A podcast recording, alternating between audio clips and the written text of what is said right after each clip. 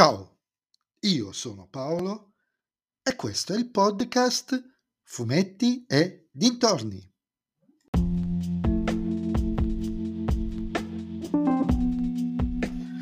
In questo nuovo episodio del podcast vi parlerò della seconda stagione di Loki, sì, sono riuscito finalmente a vederla, disponibile su Disney Plus.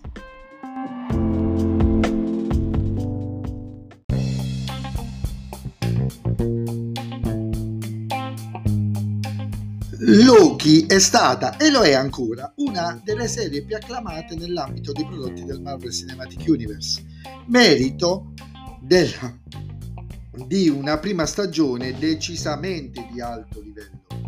Il cast, l'ambientazione, lo stile e le porte che apriva verso i futuri sviluppi del Marvel Cinematic Universe in generale sono stati centrali per rendere questo prodotto amato praticamente da tutti.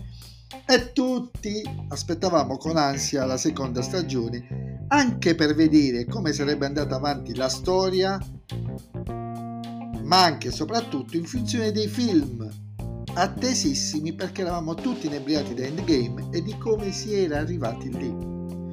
Poi però a livello cinematografico si è capito che non ci possono essere sempre picchi come Endgame, che forse alcune scelte andavano fatte diversamente, la pandemia ha contribuito ad accavallare delle uscite eh, a spostarne altre, uh, insomma non c'è stato tanto entusiasmo sia per i film che in maniera singoli film che in maniera più ampia per il nuovo ciclo. E anche sulle, per le serie su Disney Plus, la critica, che a volte penso si aspetti sempre di vedere capolavori, ma in realtà è intrattenimento puro, se riescono funzionano, è stata molto severa, aiutata da prodotti a volte poco coraggiosi, penso a Moon Knight, e altre volte difficili da capire se non si è letti materiale originario, penso a She-Hulk.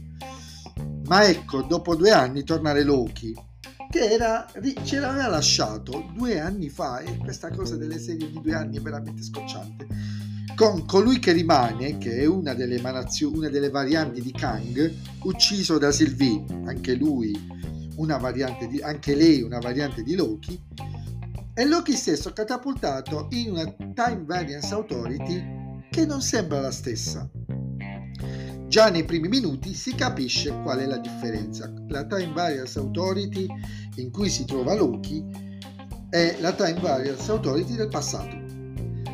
Il che pone un altro problema. Si può viaggiare nel tempo in un ente che viaggia nel tempo, ma va bene. E comunque, se la prima stagione era un enorme, non enorme, era una sorta di caccia all'uomo procedural in salsa fantascientifica con numerosi riferimenti sia all'MCU che anche alla Marvel in senso più ampio, vedi le varianti di Loki, questa è davvero tutt'altra storia. Perché tranne qualche personaggio e il finale, potrebbe essere una serie qualsiasi di fantascienza senza nessun collegamento con la Marvel. Gli autori giocano tantissimo con i cliché dei viaggi nel tempo, che sono necessari in una serie come questa, sfruttandoli anche per soluzioni narrative intelligenti. C'è una scena che veramente io ho detto bella, figa sta cosa, non l'avevo mai vista da nessun'altra parte. Parlando di serie uh, o film che trattano i viaggi nel tempo, o anche per generare paradossi inestricabili. Eh, ve l'ho già detto con un altro film Predestination, io adoro la fantascienza basata sui viaggi nel tempo se è strutturata bene, dà veramente tanto, tanto, tanto materiale su cui lavorare. Comunque è una serie completamente, quasi del tutto in realtà, priva di scontri epici o personaggi in tutina, che può sembrare assurda nel contesto del, Mar- del Marvel Cinematic Universe. Ma c'è e funziona egregiamente, con un solo classico difetto che hanno tutte queste serie, ovvero che sembrano dei film allungati a cui basterebbero due o tre puntate in meno come minutaggio e funzionare tranquillamente.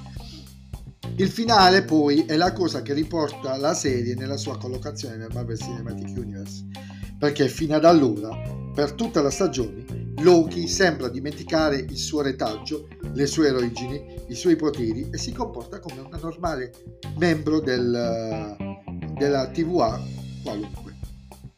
Un finale che può avere tante chiavi di lettura in base sia a, sostanzialmente alle proprie aspettative per il futuro del Marvel Cinematic Universe.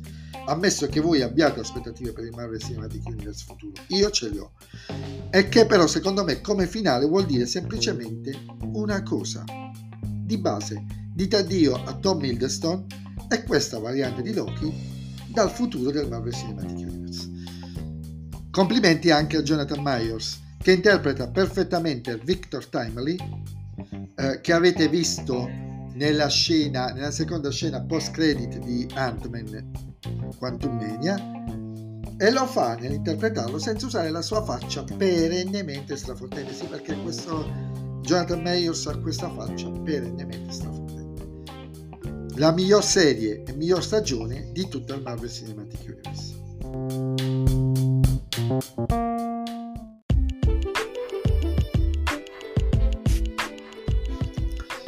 E anche questo episodio del podcast è terminato. Voi mi riascolterete nel prossimo episodio, però vi ringrazio di avermi ascoltato. Se vi piace il mio podcast potete sempre venire su Instagram e dirmi cosa ne pensate anche voi di questa stagione di Loki. Potete supportarmi tramite il link che trovate in descrizione per offrirmi un caffè e suggerire sempre il mio podcast ai vostri amici. Se invece il mio podcast non vi piace, suggeritelo a chi non sopportate. Ciao a tutti!